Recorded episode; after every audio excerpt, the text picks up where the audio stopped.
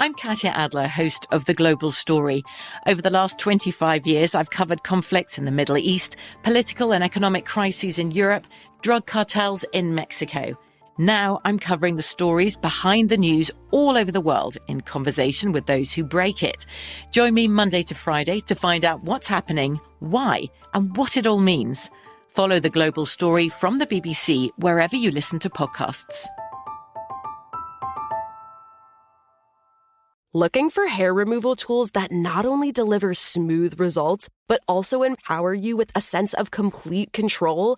Enter Conair Girl Bomb, your secret weapons for smooth, sleek results made just for women. From the ultimate Girl Bomb grip and professional grade blades, you don't have to compromise and settle for less. Conair Girl Bomb equips you with the precision and power previously reserved for men's grooming tools. So take your hair removal routine to the next level with Conair Girl Bomb. Available at ConairGirlBomb.com or a retailer near you. We all know how important it is to get a good night's sleep. I know that if I don't sleep for eight hours a night, I am not as sharp. From memory foam mattresses that hug in all the right places to hybrids that keep you cool all night long, Leesa's mattresses offer exceptional comfort and support at every price point. Don't spend another night dreaming of better sleep. For a limited time, save up to $700 off select mattresses plus two free pillows. Go to leesa.com forward slash Chelsea for an additional $50 off mattresses and select goods. L E E S A dot com forward slash Chelsea.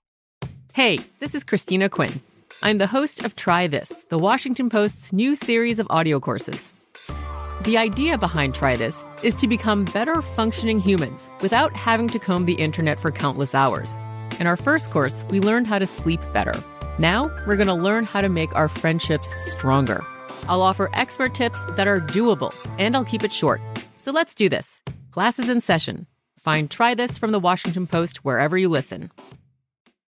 This is your moment, your time to shine, your comeback. You're ready for the next step in your career, and you want an education employers respect. So you're not just going back to school, you're coming back with Purdue Global. Backed by Purdue University, one of the nation's most respected public universities, Purdue Global is built for people who bring their life experience into the online classroom. Purdue Global, Purdue's online university for working adults. Start your comeback today at purdueglobal.edu. Hi, everybody. It's me, Chelsea, and Catherine. Hello. Hi, how are you, Catherine? Oh, I'm good. I actually got a little chance to rest and relax over the weekend, which was really nice, and watched some shows and hung out with my husband, and it was really lovely. I have been watching Yellowstone because my girlfriend Wendy Grillo is in it, and everyone in Whistler watches the show Yellowstone. So I am on season two or three, and I think there's four. Are you liking it? Very, very soap operatic. A lot of Okay. soap opera stuff is happening on that show. Okay. And I'm down with it. Awesome. I know I've been thinking about watching it. My parents really like it, but like my dad's really into Western stuff anyway. I mean, I like Western stuff too, but Yeah. everyone is talking about it. I'm not as into Western stuff. Like my friends here was like, I just love the landscape. I'm like, really? It just seems like so fucking boring living on a ranch and what just drinking. I mean, I, the drinking part obviously I could get down with, but the cattle and then the horse breaking horses. I'm just like, ugh. But speaking of breaking horses, Jo is mm-hmm. possibly bringing Bert and Bernice back for a 10 day sabbatical up here in Whistler because last year I had them the whole season and they were not down with it. Mm-hmm. They did not Yeah. like being stuck in like a house without access to the outdoors. They're used to their luxurious, leisurely lifestyle in Los Angeles. And mm-hmm. so we're thinking about bringing them up for like 10 days just so I could see them and maybe give them a second mm-hmm. shot at snow. I feel like with Jo's co parenting, I could really hit it out of the park because he's been really helpful, like with the laundry, with the cleaning. I don't know what I did last year, but he's, and if I had to take the dogs for a walk, he would definitely be really helpful in that department too.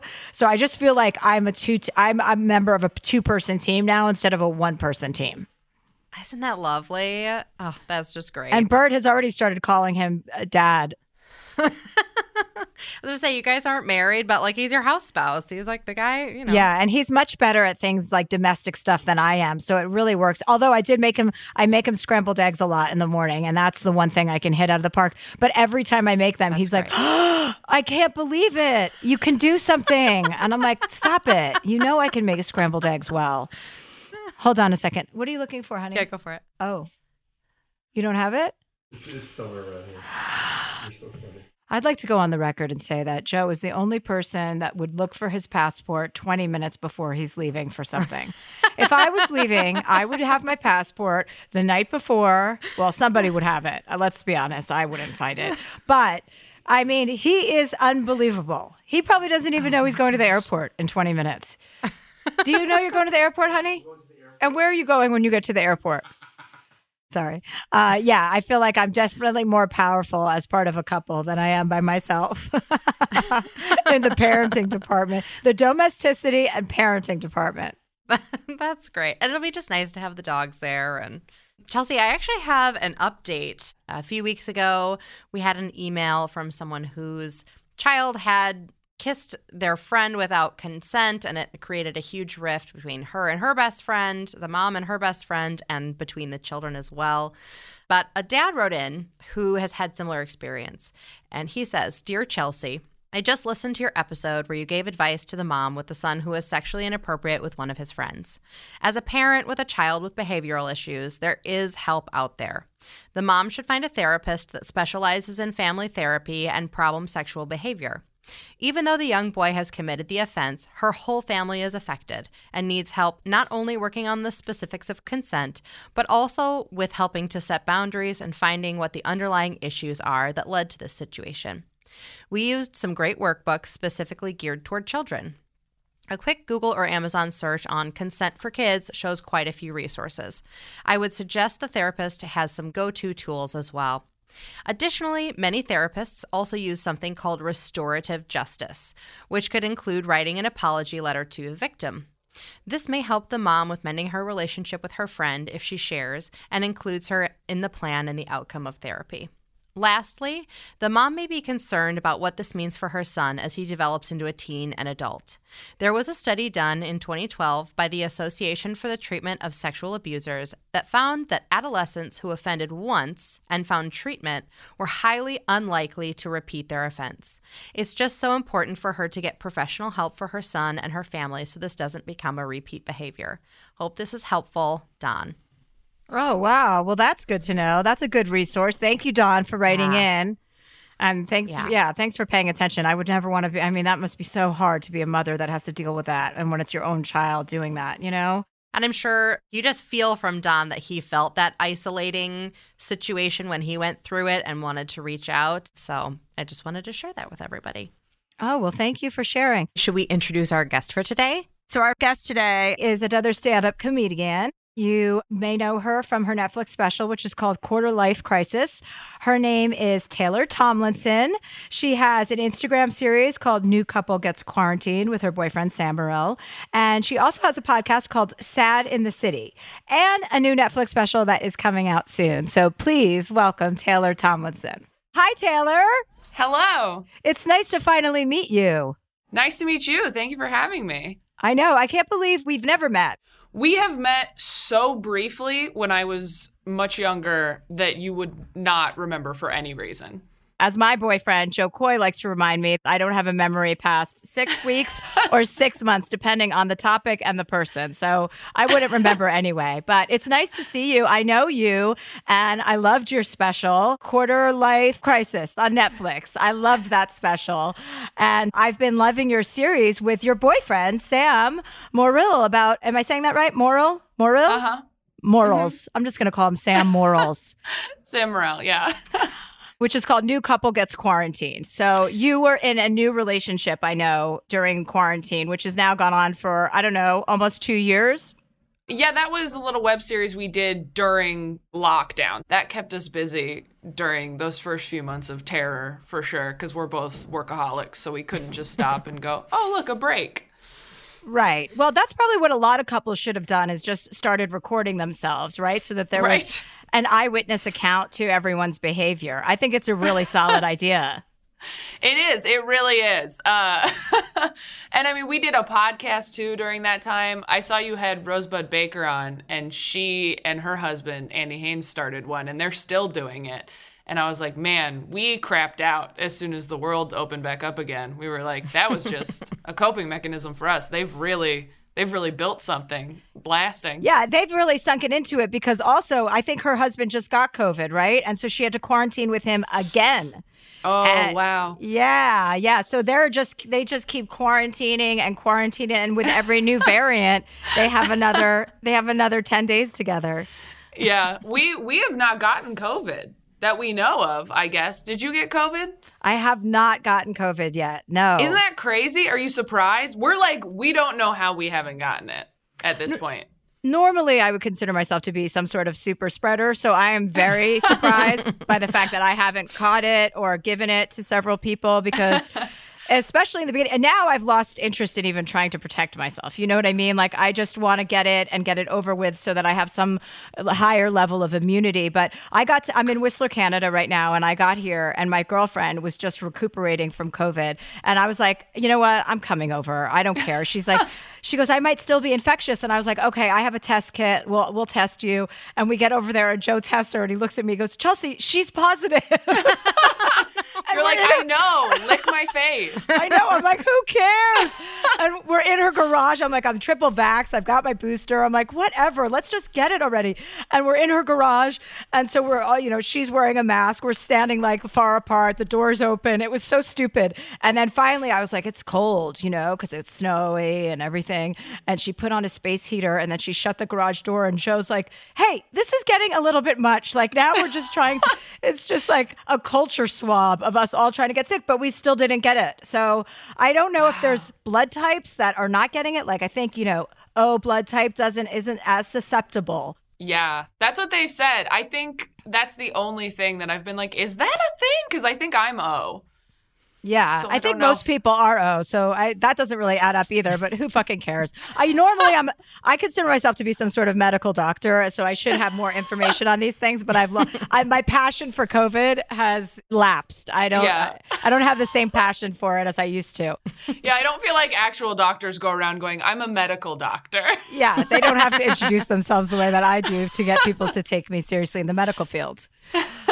So I want to talk to you about. Well, let's talk first about your stand-up experience coming up because you're from LA, right? I'm from California. Yeah, yeah, not LA proper, but I'm from California. Where? I grew up up by like Sacramento until I was like 10, and then I was in Riverside County from the time I was like 10 till college, if you know where Temecula is. Uh, I, unfortunately, I do. I performed there in Temecula, I believe. At the That's- casino? Yes, of course. All casinos, all the time. Yeah, they've got a big they got a big beautiful theater there. Mm-hmm. You've performed there too, I'm sure, right? Not the theater. I have not performed in the theater. I think I did the club there, which I don't Mhm. even know if that's still open. I I mean, I will never perform in Temecula if I can help it. There are there are a lot of places where I performed once and said I'll never perform there again, and then found myself there either this last year or the year before, going, "Wait, I thought I crossed this off the fucking list." you know, and then you get there and you're like, you feel you like because the audiences are so appreciative when people come through the kind of like less inviting cities. The audiences are awesome, so you leave there with the feeling of like, yeah, I want to show up for these people, like, yeah, and then a month goes by and you're like, I really can't go back there. right, right. But Temecula is so funny because it's an hour drive from San Diego and it's like two hours from LA. And I'm kind of like, guys, drive to a cooler place yeah, to see exactly. a thing. Like Baja. Yeah, yeah. Just go. You know, it's it's not that far, but I think Temecula is like it's like a great place to have a family, I guess. But if you're like 20s, I'm like, what are you doing here, guys? Right. So you came from a really like conservative background? Is that how you grew up, religious? Yeah, I grew up super religious, very Christian. Oh, so how does Yeah. that how did that all work out for you as you came into your own and your stand-up career? When did you kind of um well, no, you tell me. Did you break ties with religion?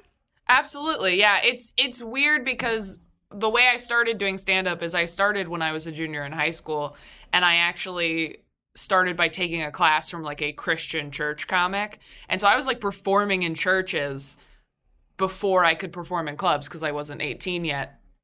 And then even once I started performing in clubs, I did Last Comic Standing and they kind of like painted me as like a church comic because it was a new thing they could do. And so then I was doing churches a little bit longer up until I was probably 21, 22 is when I did like the last couple. And the last church gig I had was like opening for some huge church comedian. And they fired me for a tweet. And I was like, I'm never doing this again. I like, I don't care what the offer is. I don't care what the money is because there's a lot of money in church comedy. And I was like, I can't, I can't pretend to be this person because church comedy, they want you to be a Christian. Like they want you to be that thing all the time. There's no like, here's my church set and here's my club set. Like you got to be that always. And I just wasn't. I just didn't think I was a Christian and I was dealing with how I grew up and, and, my relationship with my parents and whatnot. So that was kind of the moment I think I cut ties with all of it at once. Yeah, I would think performing comedy in a church is very limiting. Yeah. Yes. You can't do Yes. that joke about how your dad didn't want to fuck you. Right. Right. exactly. That's- doesn't that was not super church friendly. And that's why I left. I wanted to talk about my dad not wanting to fuck me. and they just weren't cool about it. Yeah. And I said, this is the last straw for me. Well, yeah, exactly. I mean, you're not the only one. I mean, that's where I think that's where all comedians start. Somebody in the family wanted to fuck you, and we weren't down with it, and that's where our humor comes from. so, what's your relationship now like with your parents? Because they're still religious, right? They're still religious. I uh my mom died when I was a kid and my dad and my stepmom, I don't speak to them anymore. Oh, really? But they're still very religious. Yeah, they're still very religious. and do you not speak to them because of this, because of your career, and because of you leaving the church? No, that's a, that's definitely an aspect of it. I mean, you know, it's it's hard to to go into because you, you know you never want to like put people on blast in your life, no matter what they've done, because they're not in this world and they're not in this public space and they're not public figures like we are.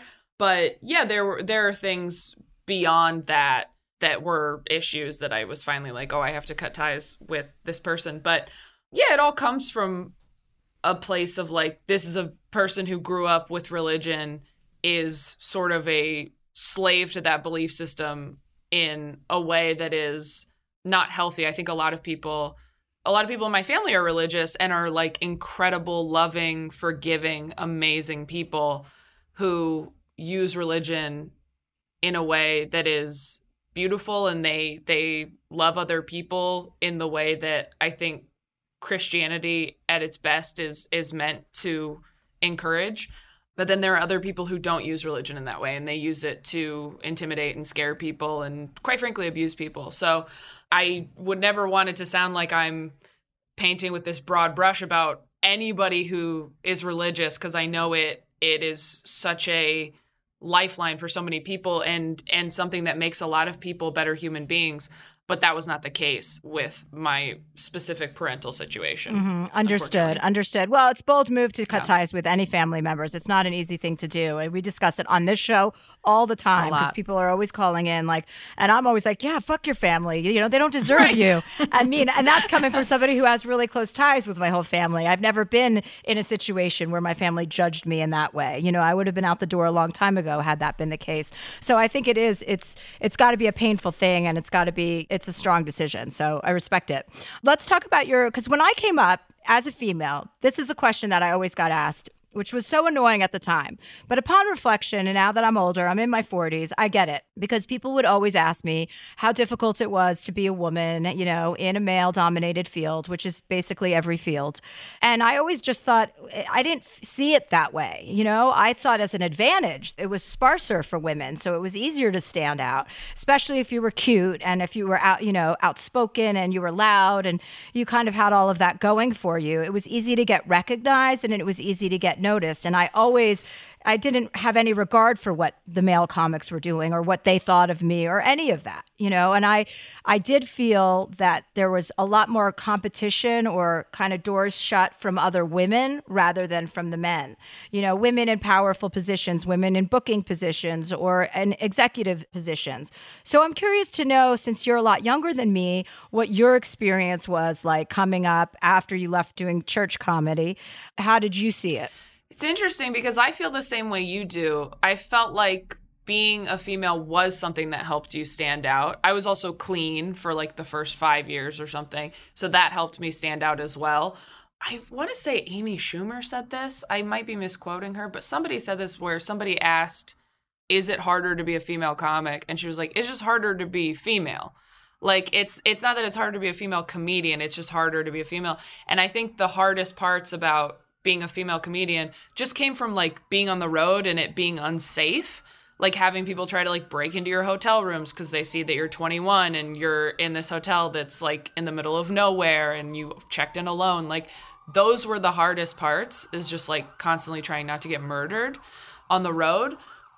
But as far as like the industry it's funny you say that about having doors closed by other women. I do think that there are male comics, not all male comics, but I do think there are male comics, male bookers who do this thing where they will compliment the female comic in front of them in a way that makes us feel like we are in competition with each other, where they go, You're the best one. Mm. Like, you're the good one. Like, who can touch you of female comics? Like, even now, like I get male comics saying, like, you're the best female comic in this class of whatever. And you're like, why can't you just say you're a really good comic? Like, why can't you just say, like, you're killing it, you're doing really well? Like, they're always comparing us. And not all male comics and all male bookers, whatever, but there are certain certain people who do that and women too frankly in this business and i do think because we're this smaller pool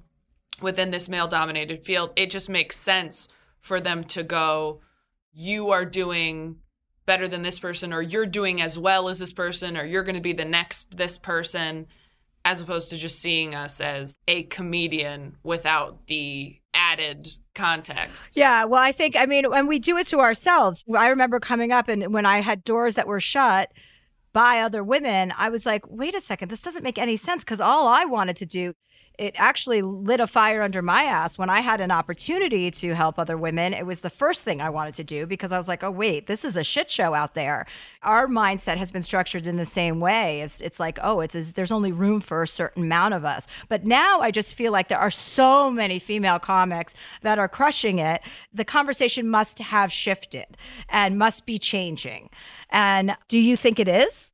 I think so. I mean, there are just so many more female comics. And I mean, people like you who have been so successful and did kind of come up in a time where there were maybe less female comics, that has made a huge difference. And so, yeah, I think it's definitely far easier and far better to come up in this business right now as a female comic.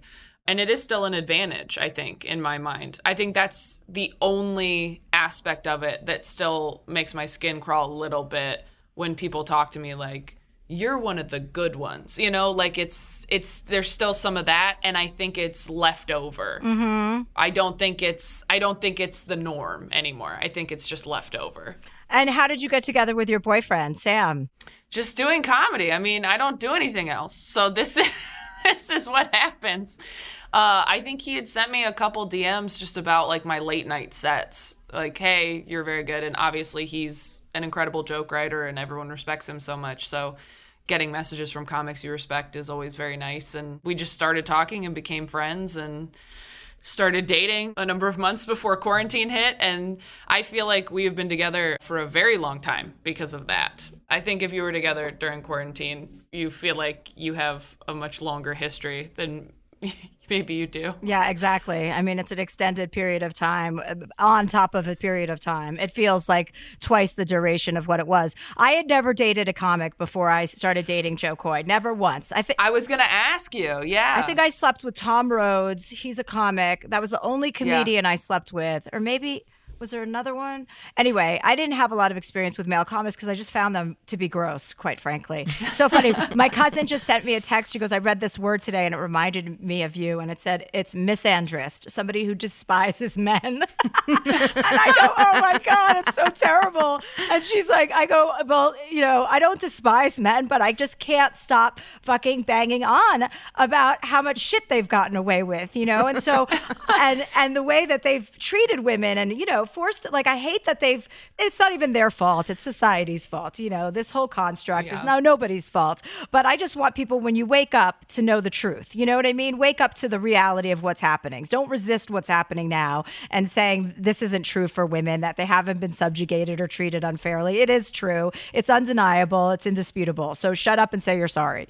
But I've never dated a comic and people are always like, oh my God, you and Jo Koy must just laugh your asses off, laugh your asses off. I'm like, not quite. I go, we do laugh our asses off, but like when you're two comedians, it's like my comedy's for when I'm on stage, like at this point in my life. Like I'm not sitting around being funny all fucking day long by myself, you know? You're just playing chess in the dark yeah. to unwind together. Pantsless, always. I'm always playing chess by myself. And yeah, I, I've become much more serious as I've aged about like wanting my thirst for knowledge or reading the right books and making sure I know what's going on with that. I just read a book about the German war that was like 800 pages. And I was like, fuck, I should have read this a lot sooner sooner, but I've, I have a I have a much greater sense of responsibility to like my fountain of knowledge. Like I need to know more, and I'm, I'm pursuing that always. But when people say like oh you guys must just laugh your asses off all the time i just want to be like no it's not like you're sitting here writing jokes for each other all day long is it like that for you guys or how do you feel about that kind of comment we work on jokes together i mean i think we make each other laugh a lot but we're also very intense people so we also complain a lot and bicker a lot. And yeah when we're we're making fun of stuff and running jokes by each other i think we probably laugh the least when we're running jokes by each other and like working right. on jokes. You know, where you're like, is this funny? You're like, yeah, that's good. That's really good. You should write that down. and then when we are just hanging out or watching movies or watching TV shows or or whatever, that's when we laugh the hardest. When we're just being stupid. But when we're actually working on jokes, it's not funny at all. It's just like that will work. That's good. yeah. And what do you like about being on the road? Because I know, are you on tour right now? I am on tour right now. Yeah, we had to reschedule my uh, New York shows this weekend, unfortunately, because of all the COVID stuff. So we, I was supposed to be doing Town Hall and the Beacon this weekend, and we had to move them to April. But I'm back on tour after a few weeks off this weekend. So I'm going to be in Portland and Seattle, and then like I go to Michigan and I think like Omaha and all these other places. So I'm on tour until like May, and then I need a break because my next Netflix special is coming out in the next couple months here. So I'm like, I need a minute after that because I've also been on tour kind of nonstop since last year. I mean, before I was vaccinated, I was doing clubs that were like very spread out, like 40% full. And then once I was vaccinated, I was just back on the road and I was doing it every weekend. I wasn't doing the self care stuff I had been doing before the pandemic, where I was like, I'll do two or three weekends a month because I need to keep my sanity. I was like, put me on the road as much as humanly possible. So I have not had a ton of time off in the last nine, ten months. Yeah, and I think being on the road, it's like it doesn't matter at what level you're doing it. You know, I've been on tour for the last four or five months too, and just have this one month off. And it doesn't matter if you're flying privately, if you have a tour bus, it just wears on you because you are exhausted. Every morning you feel hungover, whether you've had a drink or not. That is how I feel on tour. It's like it is a wellness game, and then you just give up on the wellness, right? yes, you're just getting through it. Like I kept thinking I had COVID every time I came back from a weekend and I'd get tests and they'd be negative. And then I realized it was because I was just living in survival mode for like three days where I got home and I took a minute to like unclench all my muscles. And I was like, oh, you're not drinking four cups of coffee a day anymore just to get by. Like, you didn't wake up to get on a plane at 6 a.m. after three hours of sleep. Like, you are recovering Monday and Tuesday, and then Wednesday or Thursday, you have to go back out and start the cycle over again. Yeah, totally. It's just, it is. And then what do you do during the day when you're on the road? Do you go out and about or do you just hunker down in your hotel room? It depends. I try to get out. I've been trying to be better about it. It depends where you are, obviously. Like if you're going back to one of those cities that you're like, I swore I'd never, then you're like, I'm gonna stay in the hotel. But if you're in a cool place, like if you're in Chicago or or wherever else, you're like, I want to go to the restaurant I like, or I want to go see something. My buddy Dustin Nickerson, who goes on tour with me, that's made a huge difference having like one of my best friends with me on the road. Because before it was just me by myself, and that's very isolating and draining. And it's hard to motivate yourself to go out and do anything. It's hard to motivate yourself to go find a cute coffee shop or a place to get breakfast. Like before, I was just finding a grocery store and like bringing like bags of spinach and hummus back to my hotel room with a mini fridge. Like it was so sad. So now that I have like a buddy with me, it's much easier to motivate myself to get out and try to experience where I'm at in the country because you know, it's this is so much of our lives. Like for a while, I was like, okay, the road is my job, and then I'm going to come home and have my life. And now I try to treat the road with as much importance as I do my life at home because it's 50% of my time, if not more. Yeah, I like that. You're right about that. I need to be better about that too. I used to be a lot better, and now I just am like, oh, I have to conserve my energy. You know, I have this idea that it's like I have all I have is what I'm going to put on the show that night. You know, and I want to. Yeah. But it it is good for the soul to be out and about in these places and have a little bit of culture. It's good to get out there and like meet people, and see what's going on in those cities, even if it does, if you do find it depressing or whatever. It all kind of adds up, and it is a huge part of our lives. So there's really no disputing that. So on this podcast, we take callers, they could zoom in, and we give them our advice. So we're going to go ahead, Catherine, right, and take our first. Yes. Call or Zoom or what? I still don't know how this podcast works. That's Taylor. okay. Every every week it's a new adventure. I'm like, wait, what? Is someone coming in live? I'm going to make us take a quick break for ads, and then we'll come Okay. back with uh, an email and a caller. Moms are more than the stuff they do for us the laundry, cooking, and driving. And by the way, dad should be helping with that stuff too. She's got a whole life outside of motherhood. This Mother's Day, give mom her flowers. She deserves the best, and that's why Bouqs is giving you 25% off your entire order of farm fresh flowers from Bouqs. That's short for bouquets. Here's what's great about the Bouqs Company. Bouqs is different. Their flowers are cut fresh and sourced directly from the best flower farms, so they last way longer. They even have flowers grown on the side of a volcano. Bouqs has modern designs and unique flowers that you cannot find anywhere else. Bouqs is simple. Go online, pick the delivery date, and you are done. Mother's Day is May 12th. Don't miss the chance to thank your mother. Order your Bouqs now.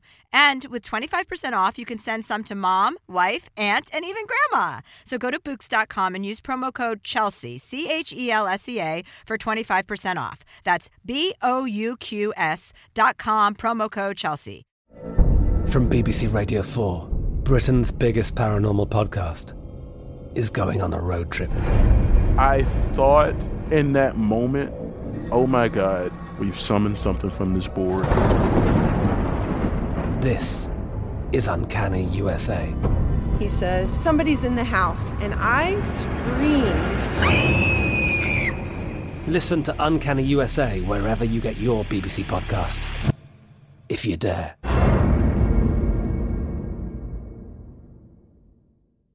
Tired of hair removal tools that just don't cut it? Conair Girl Bomb gives you smooth, flawless results while putting you firmly in control. From achieving that silky smooth skin to boosting your inner confidence, Conair Girl Bomb is all about helping you elevate your self care game.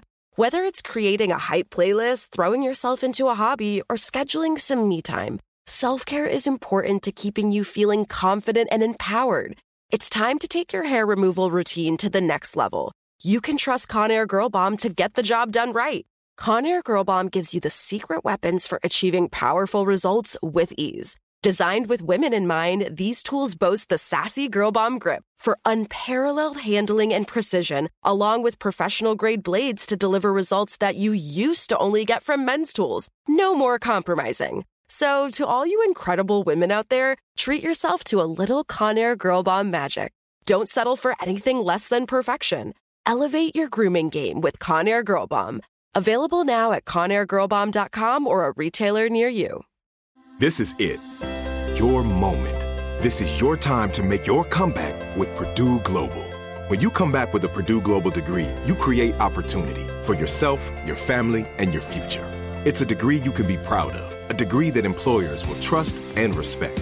Purdue Global offers working adults like you over 175 flexible degree programs to meet your specific career goals. These include associate, bachelor's, master's, and doctoral degrees and certificates.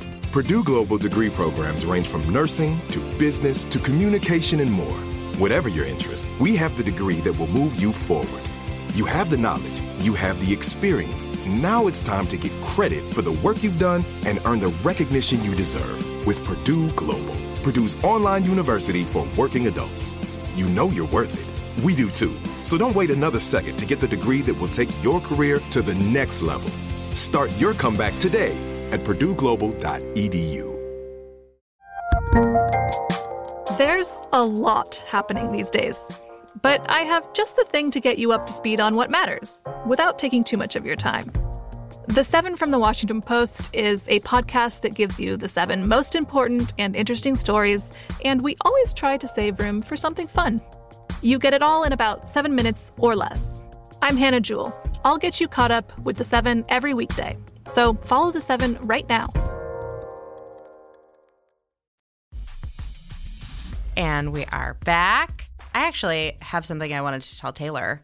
I'm sure we're not related, but my last name is Law, but I'm actually a Tomlinson. Oh, are you? Yeah, my dad's biological father's last name is Tomlinson, so I've got lots of Tomlinson cousins and aunts and uncles. And according to the person who did our Ancestry.com, it's Illinois farmers back as far as the eye can see on that side.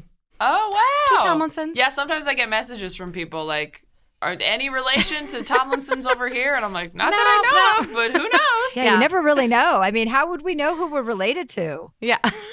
I guess you put your spit in a vial and Yeah. you mail it somewhere. Yeah. I've, I've never done like 23andMe, but that's what it is, right? Yeah. Mm-hmm. I have some uncles who I'm sort of like, hmm, should you be worried? I like so part of me is like, if I did do that and like caught a bad guy, even if I was related to said bad guy, what a thrill! I think it'd be thrilling. So our first question comes from just initial P. And Taylor, because of your background with religion and all that stuff, I thought this would be a good question for you guys to tackle together. P says, Dear Chelsea, I'm writing to ask for help and explaining to my girlfriend why it's not the best idea for her to get baptized just because her grandmother wants her to. Her grandma believes she won't see her in the afterlife unless she's baptized. Neither my partner nor I grew up in religious households. We believe in higher powers, but certainly not the sweet baby Jesus her grandma believes in. My girlfriend feels that getting baptized will make her grandma happy, but doesn't fully understand why folks get baptized. The personal choice behind it, the religious beliefs behind it. I'm no scholar in the subject, and I don't think you are either. However, I do believe you may have some great insight on why my girlfriend shouldn't get baptized just to appease grandma. Well, Taylor, why don't you start and then I'll follow up. I mean, I don't know if this is a dumb answer, but I'm kind of like, how much do you love your grandma? Like, does it matter really? Like, if you get dunked in some water, if you don't believe in it, then it really just comes down to do you want to do your grandma a favor and make her feel good? Because I don't think you should do anything that you're not comfortable with and you don't want to do because like i don't know that i could personally do something like that. Like i know that i've told my grandma who i love more than anything in the world like i'm not a christian and i'm scared i won't be a part of this family. And she was like oh my god of course not. You'll always be a part of this family. And i'm like yeah but you do think i'm going to hell. And she's like well you know i, I don't know what to say to mm-hmm. that. And so That's comforting. yeah, it's it, it's just it is what it is. Like if you don't believe that being baptized means anything, then it's up to you if you feel comfortable doing that just to make your grandma happy or if that feels not authentic to you and you don't want to lie. It's such a personal decision. I can't even say like this is what you should absolutely do. But yeah, I I mean if my grandma wanted me to get baptized and I wasn't Christian, I would probably say like, you know, I don't actually believe what you believe and I understand that that's hard for you. I maybe would go I could get baptized if you want, but know that if I don't believe it, then it's probably not going to do anything right? Like if you want me to get baptized, but you know I don't believe in Jesus, I don't think it's gonna matter. It sounds like your grandma just wants you to be something you're not. It sounds like she just wants you to be religious, and if you're not, it's not gonna work. Yeah, I I, would say I'm going to say something surprising, and I would say, first of all, if you really don't believe in it, then who gives a shit? Then do it for Yeah. like if you just want to make your grandmother happy so she can die peacefully, knowing that she's having her believe she's going to see you in the afterlife. Go get baptized. Like if you don't believe in it, it's not. It's no harm, no foul. Like if somebody in my life that I really cared about or respected wanted me to do that, I probably would, just because it doesn't make a difference to me because I don't believe in that. So I have no problem getting dunked in water by a priest and eating that cookie or whatever happens afterward. It's not a big deal, and and I feel like I do have a soft spot for older people, like religious older people. They do believe they're not going to see their family again, and I almost have more compassion for that than being obstinate in your own belief system. Yeah. Yeah, that's that's kind of how I felt too. It's it's more so just like if you're going to do it and feel bad about it, don't do it. But yeah, if you don't care, then just do it. Yeah, peace. So there you go. I mean, you can do it or you cannot do it, but let us know what happens. Fantastic. Problem solved. We have a huge, we have a great track record on this show, Taylor. So just watch out. we solve them all, just about. Okay, our next question, and we have this caller on the line, comes from Shannon. I thought this would also be a great question for you, Taylor, because she's sort of having a quarter life crisis. Shannon says Dear Chelsea, I'm turning 30 next month, and looking back on my 20s, I wish I'd let myself have more fun. Money's been tight since graduating college, as my husband and I both have large amounts of student debt. Stress around money has been a big factor in our lives, affecting each of our personal happiness and sense of self worth, and causing a lot of strain on our marriage. I think we also let money challenges stop us from having fun. What advice do you have for me going into my 30s? What are some ways that you put your stress aside and have fun, particularly that don't involve spending money? Shannon. Hi, Shannon. Hi. Hi, this is Taylor. Hi, Shannon. Hi. Okay, so you're stressed about money all the time. That must be really, that must take up a lot of your energy, right? It does. Yeah. And so, how do you guys manage the stress? Do you spend a lot of time budgeting? Do you spend a lot of time saying no to things? I I think that my husband and I have different methods. Like I think for him it's hard to even look at it. So I spend a lot of time I feel like almost just staring at it. I guess budgeting, but almost feeling like how do I move things around, you know, like oh great, I can balance transfer this and do this here or whatever. Like trying to be strategic. And my husband, I think he just kind of shuts down. And for him, it's intimidating. He's just like, well, we don't have enough money to do anything. So, whatever. And I'm trying to be more solution oriented. So that becomes challenging. Yeah, I bet that is challenging. But I mean, I think there are so many things you can do without spending money and without taxing it. A, you probably have to open up a little better line of communication with your husband so that you guys can kind of handle it together because for you to be spearheading it must be really stressful, also. Yeah.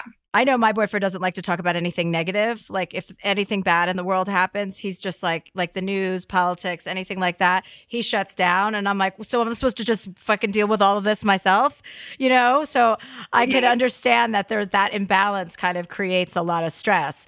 But there are so many things that you can do that not only you can do for free, but that will add to your like quality of life, to add to your de-stressing. You know, just being outside in nature, going for hikes, going for long walks through the woods, you know, finding the areas around where you live where you can experience like nature in a nice, fun, cool way. And that it's like a double dose because it's free and it's going to ha- lend to your happiness and level of happiness. And I think once you, you, you just have to make a real effort each day to relieve that part of your day where you're where you're so hyper focused on the finances you're going to be okay you've been okay this far you have a track record to prove to yourself that you're going to be okay moving forward even if finances are tight Mhm.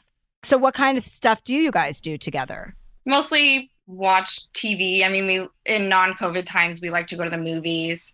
Definitely lately we've been a little bit less active. So, and I think too it's like another another struggle where my husband he does like to go hiking and stuff, but not as much and even something as simple as like oh let's go walk the dogs like he's he's just not always up for it and sometimes that's frustrating. But I also have to remind myself, well, like I can go do that myself too. I'm still going to get value out of doing that on my own rather than just not doing anything. Yeah, absolutely. And I think it's really important for you to do that on your own because sometimes the way to attract another person is just to enjoy yourself on your own, you know, by you mm-hmm. going out and doing those things, coming back in a brighter mood and a happier kind of state of mind, and him being like, oh, I miss that. I mean, when I met Jo, he never worked out a day in his life. And I would just get up every morning and I'm serious about working out and being like mm-hmm. healthy. And after a week, he's like, I'm not doing this anymore. I'm not sitting here sleeping while you work out. I'm going to level up.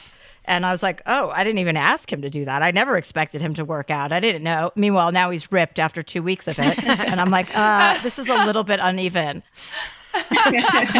but Taylor, what do you what do you have to say about that when you're struggling with finances? Because we've all been there. Everyone's experienced that. Well, not everybody, but most people. Yeah, I had a question. Where do you live? I live in Las Vegas. Oh, so there's a lot of naturey yeah. things you could do. Oh my god, that's I mean the people watching in Vegas alone is cuz I'm not when I go to Vegas to perform, I'm not like a big I don't gamble or drink or anything, so I do a lot of just like people mm-hmm. watching, which is very entertaining to me. Do you have kids? No. Oh, so that's great. So it's really just you and your husband. It sounds like the fact that you guys handle this stuff so differently, I so relate to that because I also have a partner who like doesn't like to plan ahead and if something's stressful just kind of like doesn't want to deal with it right away. And it sounds like hearing you talk it just sounds like you are feeling like it's kind of all on you right now. Is he bringing this stuff up as well? Like everything you wrote in, like is he communicating that he's feeling that too or is it just kind of you feeling it on your own and wondering if he does too? No, I mean, we like kind of talked recently. I generally would say that our communication isn't great, but we did talk pretty recently and had like a more serious conversation than we've had in a long time. Mm-hmm. And so I know it's both on our minds and we're both trying to kind of figure out together, but also for ourselves, how do we, we're definitely in like a slump just in general. And how do yeah. we kind of like pull ourselves out of that? Because I mean, we are actually doing exciting things. We're buying a house right now, and you know, we didn't think that that was going to probably be possible for another several years. And so it's like we even have these positive things happening, and it's like we're so nervous something's going to happen, and our loan's not going to go through, or or whatever. So it's like just finding that way to like pull ourselves out of that, and not being the greatest at communicating along the way. Yeah, and I know you mentioned right. when we had our pre-interview call as well, you just started a new job, so that's very exciting, and mm-hmm. congratulations on that. But I wonder if there are any free counselors in the area that you guys could go see just to talk through some of these things because, you know, it shouldn't all just fall to you. I know, like in my household, I manage most of the money, but it's not necessarily because my husband isn't there to talk about it. He would be happy to, but I don't know, maybe it's a little bit more that I'm like, okay, I want to be the boss of this and make the decisions. And he kind of just goes with the flow, which is great. But it sounds like you need a little bit more support in that area. And then I also wonder if, you know, I know you said it's a lot of college debt, and I, that can kind of feel like you're looking down the barrel of years and years of the same and it can feel really overwhelming. But I wonder if there's anybody that you can see who can help consolidate some of that or if there's any changes that can be made to like how long you're paying it off um, just to give you guys a little more breathing room yeah i look at i actually look at that constantly i've refinanced okay. already okay uh, right now we're waiting to close on the house and then we're gonna try to look again at some of those options too good good yeah, and a good way to like, you know, bring a little bit of like bright and lightness into your life. Like you have a new job, right? You have new people you're working with. Like you can do things that cost nothing. You can have not that like this is something I've ever done, but I've heard about it. You know, you can have like group cooking classes with people from your work or friends. You can have a book club. You can just have these little kind of, you could join a volleyball league. You could do any of these things that are going to add to your mental fitness and health and alleviate some of the stress. Because whenever we're stressed, we're lacking endorphins. That's what we're lacking, you know, always. Mm-hmm. It's their serotonin and it's our endorphins. And getting outside and being social with other people and taking your attention off of yourself a lot of the time, you're already already paying enough attention to yourself and your finances and your you know your situation. So a lot of time our stress gets alleviated when we put our focus elsewhere, you know, and you can f- eh, find ways to integrate your you know your social life with your work life or have a night of the week where everybody comes over and you have like a potluck dinner and you're socializing with people. That's always going to bring everybody up. Or you you join a softball league or whatever sport you find interesting or a book club, you know, there's something for everybody and it's just about when you said pulling myself out of this, that's exactly right. You're in charge of pulling yourself out of this. You're in charge of making your mood a little bit brighter and you don't necessarily need him to do that. Sometimes when you lead, other people will follow.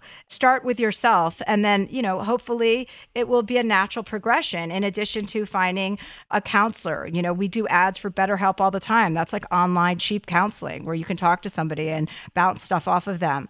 But it's not a hopeless situation by any stretch of the imagination and you're not alone. I mean, everybody is struggling with college debt.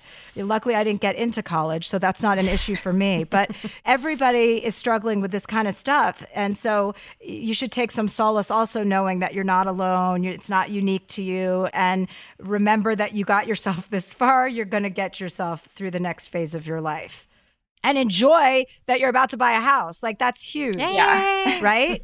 Instead of stressing about what can go wrong and operating out of fear, operating out, out of like abundance. Like this is wonderful. What else are we going to be able to do? Try and take the negative lines of thinking and turn them into positives. Like what if our loan doesn't go through? What if our loan does go through and then this is such a success that we go get another house. And then we start flipping houses. Whatever the dialogue is that's going to get you excited about it, I think is integral to like getting your mind into a happier state of being. Yeah. Yeah, I super relate to that feeling of like, oh, I'm so excited to be taking this next big step, but like, what if something horrible happens? I just constantly live in that place. And something that my therapist always says to me is like, don't freak out about something until it's actually happening. Because if it actually happens, it's not going to have served you to have been miserable up until the point it happened you either can be positive until something bad happens and then deal with it once it's here or you can be positive and maybe nothing ever happens that you're worried about. And so i just wanted to say i completely get how you feel in that regard. And i know how hard it is to like stay present and stay excited and stay positive about what's going on in your life. But just know that like if something bad happens you can be upset about it then you know? Like don't get don't get ahead of the bad thing in this way of thinking of like, well, if I am afraid of it, it won't happen because it's going to happen if it's going to happen. And you deserve to feel happy and excited about something great that's happening for you. You're so right because I spend so much time doing that now that you say it, like 100%. I live like that all the time. Yeah, same. It's brutal. Yeah, and it's the power of your thoughts, right? It's the power of positive thinking. That old book where it talks about your thoughts have an impact on your on the way you live your life and it becomes a cycle. So the great news is it's easy to change your habits. It's easy to like change your negative thinking over time into positive thinking. And then that brings in a little bit more positivity and then it turns into a lot of positivity and you realize how strong your mind is, you know? So you you're in charge of getting yourself kind of out of this little rut that you're in, which is not the end of the world you recognize it. You're calling in, talking to us today about it. So I think you're going to be all fine. You just have to switch your script a little bit, flip it. Thank you. Yeah, and Chelsea, I liked what you said too about doing stuff in groups because it is you that has to get you out of it, but not alone. Like you don't have to be doing it alone. And a lot of what Chelsea suggested was group activities, and I think that's really helpful. Yeah, and I think that makes sense too for I didn't mention that my new job is also working with my husband and we work very well together which is actually well, that's great. no problem. We've worked together before and it's great, but it is definitely something that I want to focus on moving into this job. Just finding ways to like, like you said, find a book club or find other ways that I can make new friends, spend time with friends I already have and I haven't seen in forever because my day to day is definitely not going to be, there just won't be as many people in the picture as some of my previous jobs last ski season, I remember I was up here, I'm in Canada, and I love to ski. And one day I just was in this terrible mood, and I just, I was supposed to ski with four of my friends, and I just blew them all off. And I said, No, I, I'm not skiing today. I lied, but I went out by myself. And I ran into them, and I was like, Oh shit, I just got caught, you know, totally red handed. But the the way that my mood elevated just by being around other people that I was going to shut myself away from, I was going to shut myself down from that. And then it just came at me. And by the end of the day, I was in a completely different spirit. So you really have to pay attention to being around other people and the benefit that that has on your mental space. Does that sound good, Shannon? Do you feel like you got some decent advice? I do. I have a lot of things to think about for sure. Yeah. And also start instilling like the positivity into your conversations with your husband because it's infectious. And when people are upbeat and fun, like it's catchy. Yeah. Thank you. Thank okay. you. Thanks for calling. Thanks, Shannon. Yeah. Thank you so much for having me. Bye. Bye. Bye. Well, our next call comes from Christina. She's 25. She's an attorney in Miami. Oh well, shit. Uh, Hello, yeah. she's got her shit together. she absolutely does. She's uh, quite a Does winner. she have a reality show?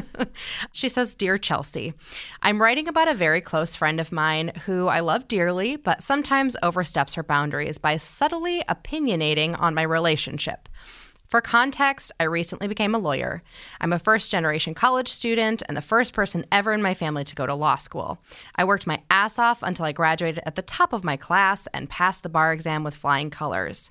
My boyfriend of three years works a respectable but mundane job, doesn't really have any passion for work or career goals, and really enjoys playing video games and watching sports. Nonetheless, he loves me deeply. He is and has always been incredibly supportive, and he devotes himself to my happiness. He's a good man, and I love him more than I've ever loved anything. My friend, who I met in law school, knows how hard I've worked and has told me many times how much she admires me as a person, and I too admire her. My boyfriend, on the other hand, she does not approve of. I know deep down she's probably just protective of me and thinks I can do better. Probably another lawyer or a banker or something. That's fine, she's entitled to her opinion, but I really dislike when she makes passive aggressive comments about my relationship. For example, she sends me memes about lazy boyfriends with overachieving girlfriends and makes jokes about him to me. It really hurts me, and it hurts to know she thinks I'm settling. And in all fairness, she's never had a relationship in her entire life, so it also seems very hypocritical to judge mine. How do I tell her to back off without causing a rift in our friendship or coming off as condescending? Love, Christina. Hi, Christina. Hi. Hi, this is Taylor. Hi. Okay, so well, first of all, congratulations on being such a badass and having your law degree at 25 years old, practicing in Miami. That's fucking cool. First generation college student. I love all of it. So, congrats on all of that. Thank you so much. Um, I like that you recognize that your boyfriend likes to play video games and has no ambition and has no drive. That's also really sweet because you know what? You're not judgmental at all. You're not judging him. And not a lot of people are capable of not judging people. I know that I'm not. So, have you spoken to your friend about this yet? Well, first of all, I want to say I recognize that I've known I wanted to be a lawyer since I was 12 years old. And so I've worked for it, but that's a gift. And to him, a job is just a means to an end. And I think that that's totally fine. I mean, he's still working. You know, I'm not like picking up the slack or anything like that. So it's fine. I haven't said anything to her for a couple of reasons. I know for a fact that it's nothing personal. You know, she doesn't dislike him as a person. It's just that she really wants the best of the best for me. And so I guess in her mind, these few character traits that she doesn't like takes him out of the running. But I do know that it's coming from a good place. And then I have to remind myself that she hasn't ever been in a serious relationship. So she just kind of still has this idea that, you know, love is like the movies and, you know, she, somebody sweeps you off their feet and then they never disappoint you again. and I mean, I, through my relationship, learned that that's not what it is. Relationships are work and nobody's perfect. But when you really love someone, you love them for their flaws. And as long as they're a good person and they treat you well, then you work through the rest. And so I've never really wanted to tell her, well, you know, you've never been in a relationship. So how would you know what the gives and takes are? Because it comes off really condescending and she can be a little bit fragile. So I don't want to hurt her either. So no, I haven't ever talked to her about it. I kind of just like laugh it off. Mm-hmm. I think there's a really easy, nice like solution to just you can either send her an email and then follow up with a conversation, but a loving one, just saying, "Listen, I love you so much. I cherish our friendship, but it really hurts my feelings when you are passively aggressive about my boyfriend or you're making judgments or sending me memes. Like we both know who you're talking about. This is my relationship, not yours. No friend has ever decided uh, their girlfriend's relationship for them. So that's a huge she should learn that lesson early on anyway, because you can't do that. You can't control who your sisters, your brothers, or your friends are going to date. They're going to date who they want, just like you're going to date who you want. And you're going to love who you love. You can say this in a very tender way. Like, you both are so important to me. You know, he's never once said anything about you, or I don't know if that's true or not, but it's not true, right? Of course not. He's probably like, fuck her. But you just have to really just map it out because you're not giving her enough credit or respect by not addressing it. I've never thought of it that way. It's true. If someone's disappointing you and, and they're not loving somebody that you love, you have to show her the amount of respect that you're going to show that you show your boyfriend, right? The amount of respect that you show yourself. You want to be respectful to her in your relationship and say, This isn't cool with me. I'm so sorry, but it hurts my feelings every time you mention his lack of ambition or drive. Like, those might be important things to you, but what's important to me is my ambition, my drive. I'm not looking for that necessarily in this relationship or with my boyfriend. I supply that for myself. And, you know, you don't have to mention that she's never been in a relationship because that that's a little judgmental, I think. Taylor, what do you think? I mean, if she wants you to date another lawyer, when would you see another lawyer? like, I'm sure your workload is insane. Like, I know a few people who have gone through law school and I just like didn't see them for years. And then they had like a couple months off and now they work very demanding jobs. Like, I think that a lot of relationships, if one person is in a field that's like very demanding and high stress, it works very well to have somebody else who is like, yeah, I have a job, I like it, but like I like a job I can leave at work and come home and relax and play video games and love my partner. Like I think it sounds like you're in a great relationship with someone who balances you out. And I think it's really beautiful and actually pretty empathetic that you're like, I haven't talked to her about it yet because she's ever been in a relationship and I understand that from her perspective it probably looks like this. Like I think you are an incredibly impressive mature person. But yeah, I totally agree with Chelsea like you know, trust your friend enough to, that she will be able to handle you saying very directly, "Hey, I love you so much. I'm sure you don't mean anything by this, but it really hurts my feelings. This is my partner." it's okay if you don't understand, but I, I just can't keep acting like I'm okay with these comments because I, I know I laugh them off, but I'm really not. And they're also, you know, because she hasn't ever had a relationship like that, there also maybe a fair amount of jealousy there.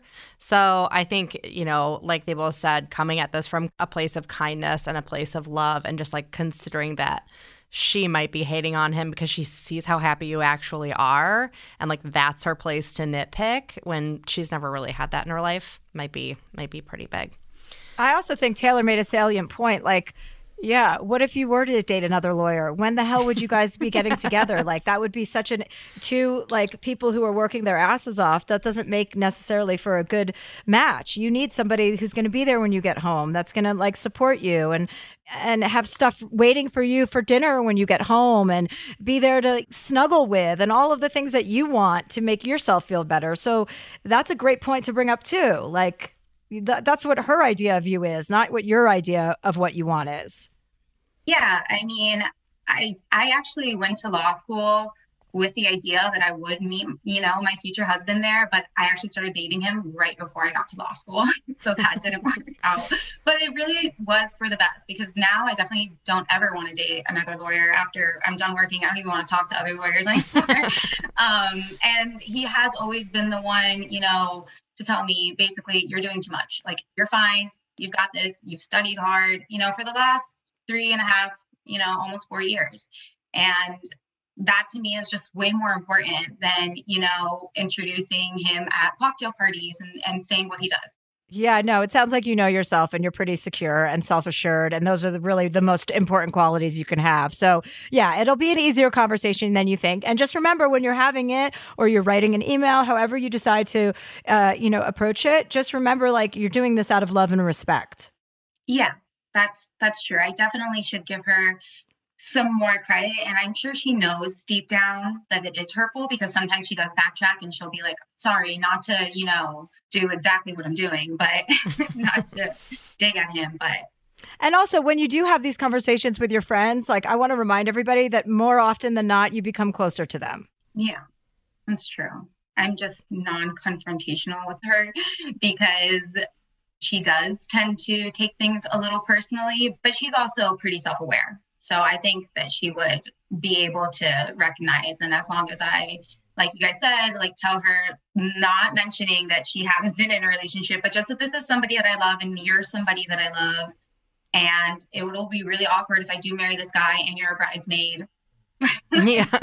so yeah, I think I am going to have that conversation with her. Good. And are you thinking about marrying your boyfriend? Is that a real thing? You know, we have definitely talked about it. I have no plans of not being with him forever. Like, there's no reason I wouldn't want to marry him, but just that we're young and I just got out of school and this is my first year working and I kind of want to see, you know, where my career takes me and and all this stuff. I feel like I'm not really running to walk down the aisle. Mm-hmm. Yeah. Yeah, don't get married at 25. Just wait. That's just good advice from anybody and for anybody yeah, it's been a long time, but um, I think that we'll both continue to grow. And I want to accomplish some more personal goals to me before I get married. And that requires some, like, you know, splitting up my attention. But we're good. Oh, well, awesome. Well, good. Sounds like the problem solved. So let us know what happens after you talk to your friend, okay? I will. All right. Thanks for calling in, Christina. Thanks. Bye. Bye. Bye. We had such genuine, sweet women calling in today, Yeah. Catherine. Yeah. Like really earnest. Oh. Yeah. I wish I was that nice when I was 25. I was such a cunt. Like they're so so sweet and real. This generation is just I mean, not this generation, that generation after mine is just feels like much uh, more earnest, you know, in a good way. Yeah, and just like trying to look out for her friends' feelings, even while her feelings are getting hurt. Mm, and yeah. yeah. The other thing that that makes me think of too is just like our job being our whole life or having to make our passion our job. I feel like is a very not just American concept, but it is very cultural. Like not every culture has the ideal that your job has to be everything to you and like give you spiritual fulfillment and all this stuff. Like it's actually okay if someone's job is just a means to an end and they're pulling their weight and being good to someone in a relationship. Uh, well, it was interesting because when Taylor was saying that earlier, you know, like more than 50% of your time is on the road and you want to incorporate your life into your work and your work into your life. Like I, when I was younger, I was like, I worked, worked, worked, worked, worked, worked, worked. And I was just like, no, I'm not going to do this my whole life, you know? Mhm. And now that I take time and I take set time aside for long breaks and I treat myself to like the vacations that I always dreamt about going on, you know, I am able to give so much more to my work life when I'm doing it and to be so mm-hmm. laser focused because I reward myself in these other ways, which is like, you know, personal growth and being able to become a great skier, which was important to me, and whatever is important to, you know, whoever you are, whatever's important to you. But it is a very Americana thing to be like, my work is my life and my life is my work. And when you're in the entertainment industry, it does bleed together because it's all about what you're doing when you're not working, you know, it becomes Yeah. the same thing. So I think a lot of us can relate to that too. Yeah. Do you find that as well, Taylor? Oh, absolutely. I think it's really beautiful that she has somebody in her life that is able to say, hey, slow down, appreciate how hard you've worked, and recognize that you can take time for yourself now. And it doesn't need to be this endless race to the vision. Like, you did it. You're a lawyer. It's it's amazing. Like, I think that for high achieving people like her, it is so important to have people like that in your life to remind you to take care of yourself so you don't just become this slave to your career. Yeah. And like I know she's not thinking about marriage yet, but if they were to have kids in the future, it's like if she has to work late nights, he's there. You know, he's there holding down the fort. Like I think Chelsea said, he's got dinner ready when you come home. Yeah, that's the way of the world. That's the way it's going. Men are going to stay at home, raise children until we can force them to birth them. And then the tables are going to be reversed. So everybody just get ready, okay? And a lot of men are signing up for this. A lot of my friends are dating men that are stay at home dads, that are killing it, that are great fathers, you know, and that have no problem with their women or their wife, their women, their women being more successful, you know, and being the breadwinners. Like that's hot. I see men doing that. I'm like, fuck, Yeah. that's sexy. Yeah. Yeah. Well, our last email comes from Jenny. She says, Dear Chelsea, my 21 year old daughter and I are both big fans. I'm writing because my daughter is really angry with me due to the fact that she heard me having sex with a 27 year old rando. I've apologized, but she will not forgive me. She called me disgusting, perverted, slutty, and all kinds of terrible things, and now she won't speak to me. She seems most upset by the age difference. I'm 46. I want to be a role model and teach her how to own her sexuality, be sexually positive, etc. So it's hard for me to acknowledge and validate her anger because I kind of feel like a badass. The man is not someone I will ever see again or ever ask her to meet. After being married and a mom for the past 25 years, I'm ready to live my life on my own terms, but I feel super shitty about my adult daughter's vitriol. Have I traumatized her? Am I a monster for choosing myself? When is it okay for me to live? Most importantly, how can I get her to forgive me? Can you get her to forgive me? I think she'll listen to you. I miss her. I love her. Hugs and kisses. We both love you so, Jenny. Yes, absolutely. I want you to forgive your mother, Jenny. Listen to me. You do not want to be s- sitting there angry at your mom. Just get over that part. I understand hearing your mother have sex is not ideal. So that's a separate issue. But you don't want to spend your time being mad at your mother. She loves you. You love her. It's unsettling what happened, but you can get past that. As for the mother, yeah, you want to live your best life, but you want to be respectful of your children and their feelings too. This is coming from a parent. And you want to make sure that you know, you know, that there are boundaries and letting your daughter hear you have sex is not ideal. So you know that you made a mistake or a misjudgment and you've apologized. I would just say apologize again, mean it, and then give her her space for her to come back when she's okay to talk to you again. And don't push it anymore. Just let her come back. And to the daughter, when you are ready to do that, do that. I think it's a really tricky situation when women are coming into their own and going through divorces and they have children and how do you balance your sex life? And because that's no one who wants to hear their parents having sex. I mean i'm still scarred from walking in on my parents when i was eight you know? I haven't gotten that image out of my mind. So i can only imagine what it's like as an adult to hear that. But these aren't life or death issues you know? This is nothing to be serious that serious about seriously angry about. Taylor? Yeah, I, I guess I'm just confused. I'd like more details on the situation. Like, why did she hear you? Like, did you have somebody Oh, Does your daughter live at home with you? Does she go to college? Like, does she not live with you? Did she come home when you thought she wasn't going to be home? Did you have somebody over knowing she was home? Because if if you like had somebody over knowing she was home, that I could see is a little bit of like have some boundaries, you know, your kid's home.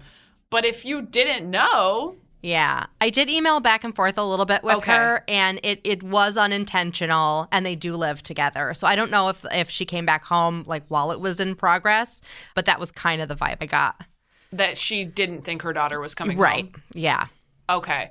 Yeah, I mean, if if she did her best to make sure that you weren't going to interact with her sex life, then why why are you really mad at your mom? Like I would I would challenge you if you're listening to this. If you're not, I would tell your mom to ask you why are you really angry about this? Cuz it's not cool to like call your mom slutty and perverted for having sex with someone younger than her. I understand it making you uncomfortable. I like fully get that. But I- I'm just curious why you're so angry. If if it is like how could you do that in the house while I'm there?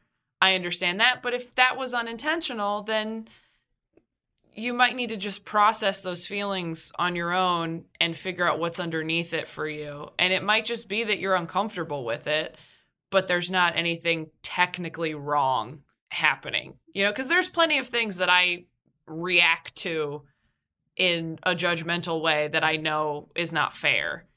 So, you know, I, I don't want to uh, uh, presume to know everything about the situation, in your relationship with your mom, but it sounds like, based on the little information that I have, that you are just sort of like grossed out by what you heard by accident. And it's making you angry that you have to even see your mom that way when she's your mom.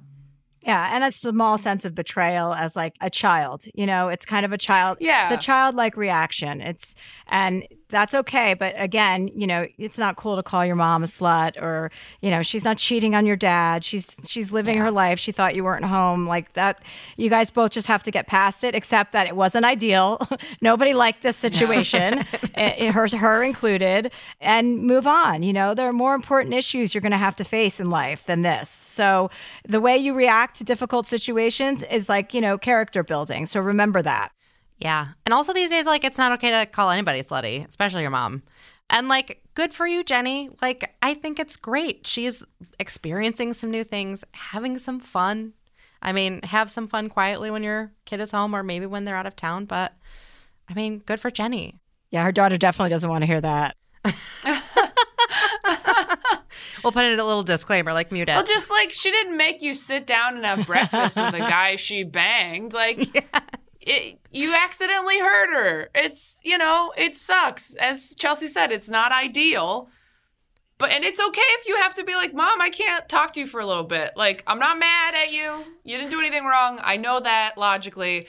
My skin is just crawling a little bit because I don't want to think of my mother having sex with someone I would also be trying to date in my age group. Like, it's fine to just be self aware and be like, this is why it weirds me out. I know that technically you did nothing wrong and I have no right to be angry with you, but I just need to like put some space in between me and the noises you were making.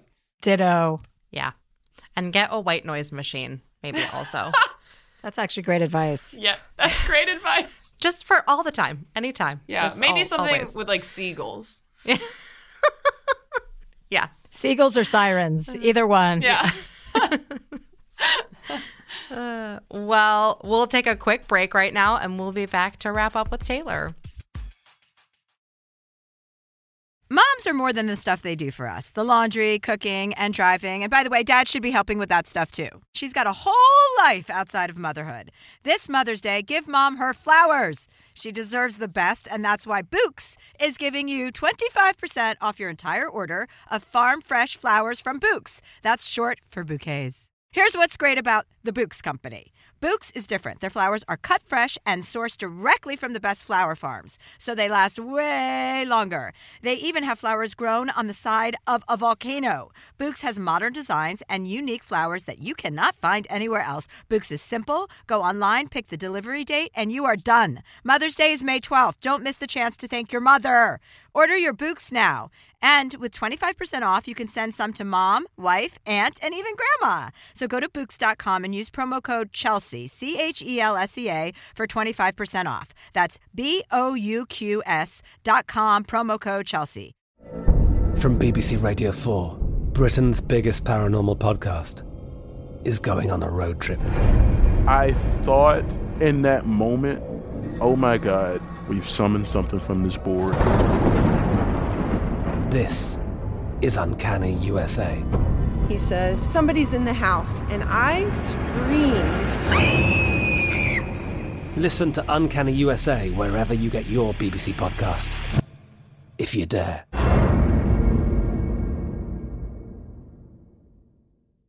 Tired of hair removal tools that just don't cut it? Conair Girl Bomb gives you smooth, flawless results while putting you firmly in control. From achieving that silky smooth skin to boosting your inner confidence, Conair Girl Bomb is all about helping you elevate your self care game. Whether it's creating a hype playlist, throwing yourself into a hobby, or scheduling some me time, self care is important to keeping you feeling confident and empowered. It's time to take your hair removal routine to the next level. You can trust Conair Girl Bomb to get the job done right.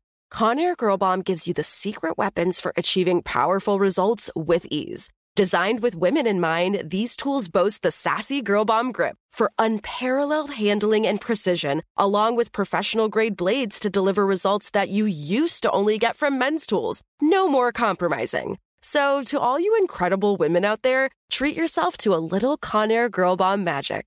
Don't settle for anything less than perfection. Elevate your grooming game with Conair Girl Bomb.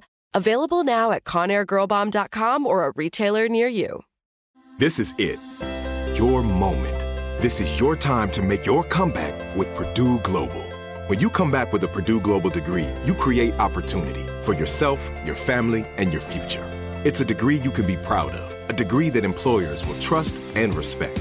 Purdue Global offers working adults like you over 175 flexible degree programs to meet your specific career goals. These include associate, bachelor's, master's, and doctoral degrees and certificates. Purdue Global degree programs range from nursing to business to communication and more.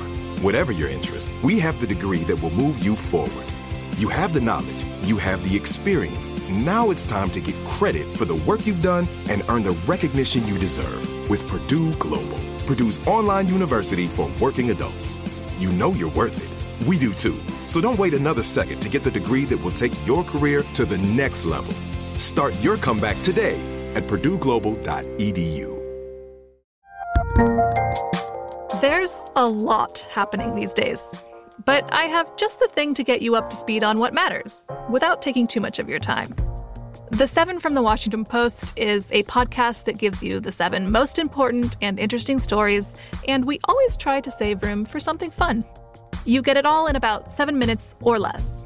I'm Hannah Jewell. I'll get you caught up with the seven every weekday. So follow the seven right now.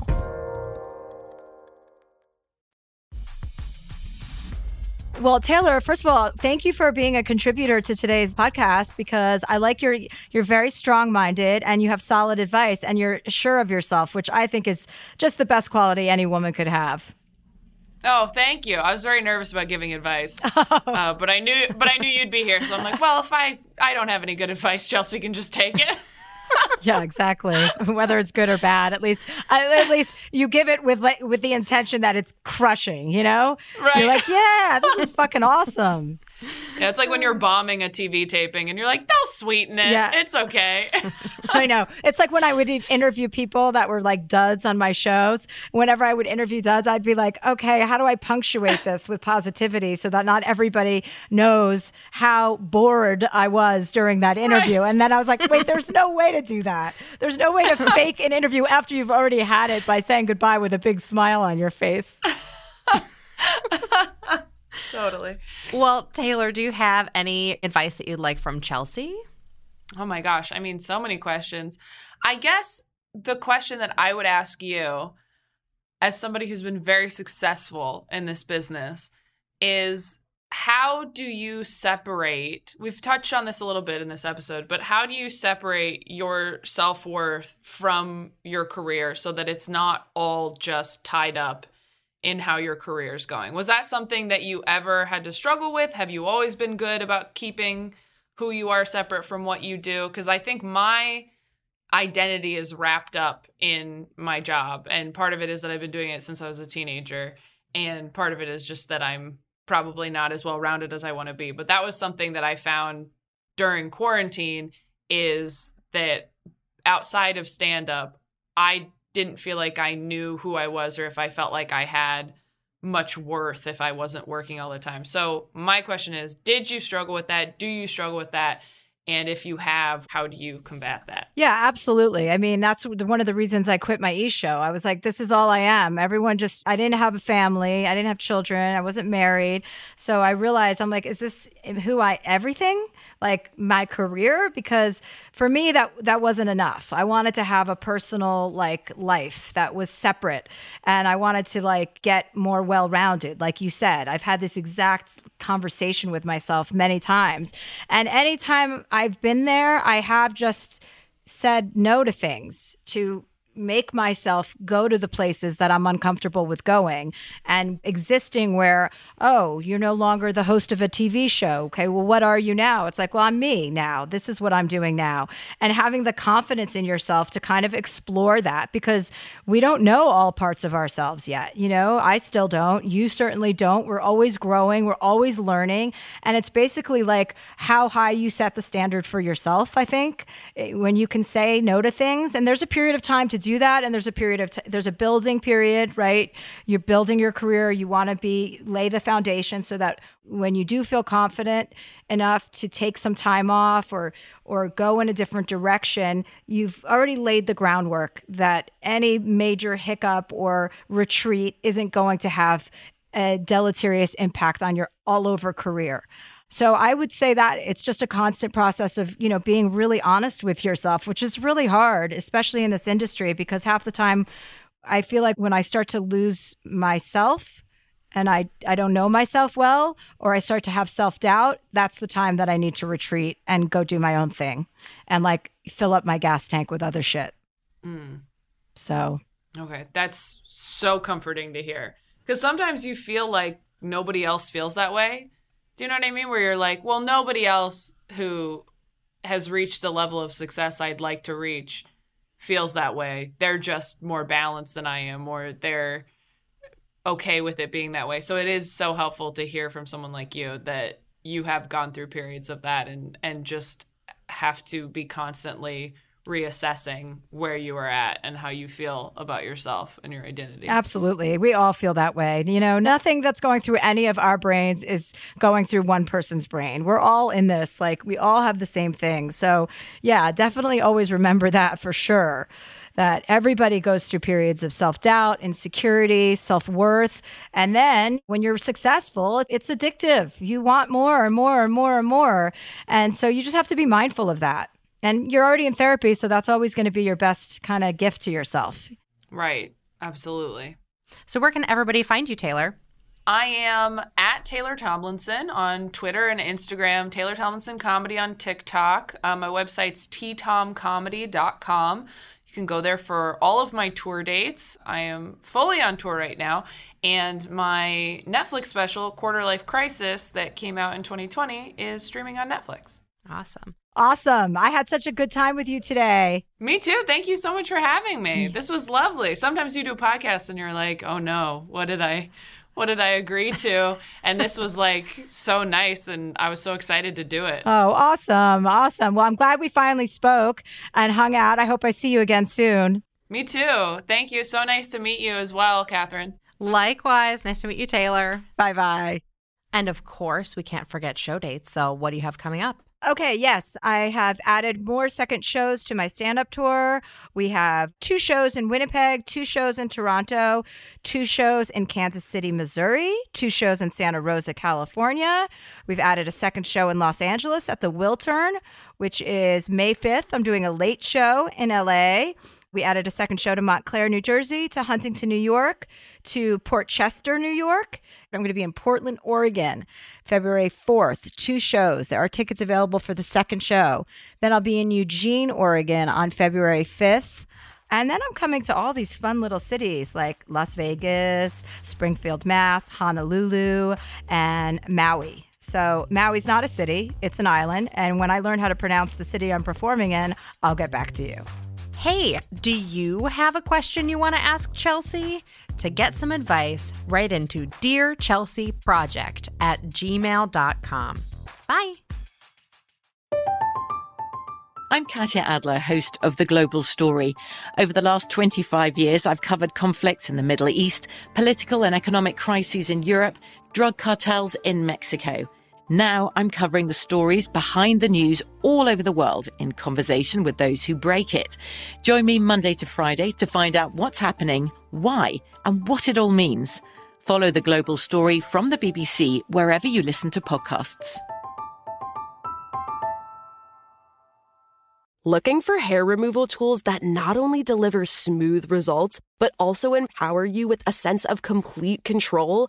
Enter Conair Girl Bomb your secret weapons for smooth, sleek results made just for women. From the ultimate Girl Bomb grip and professional grade blades, you don't have to compromise and settle for less.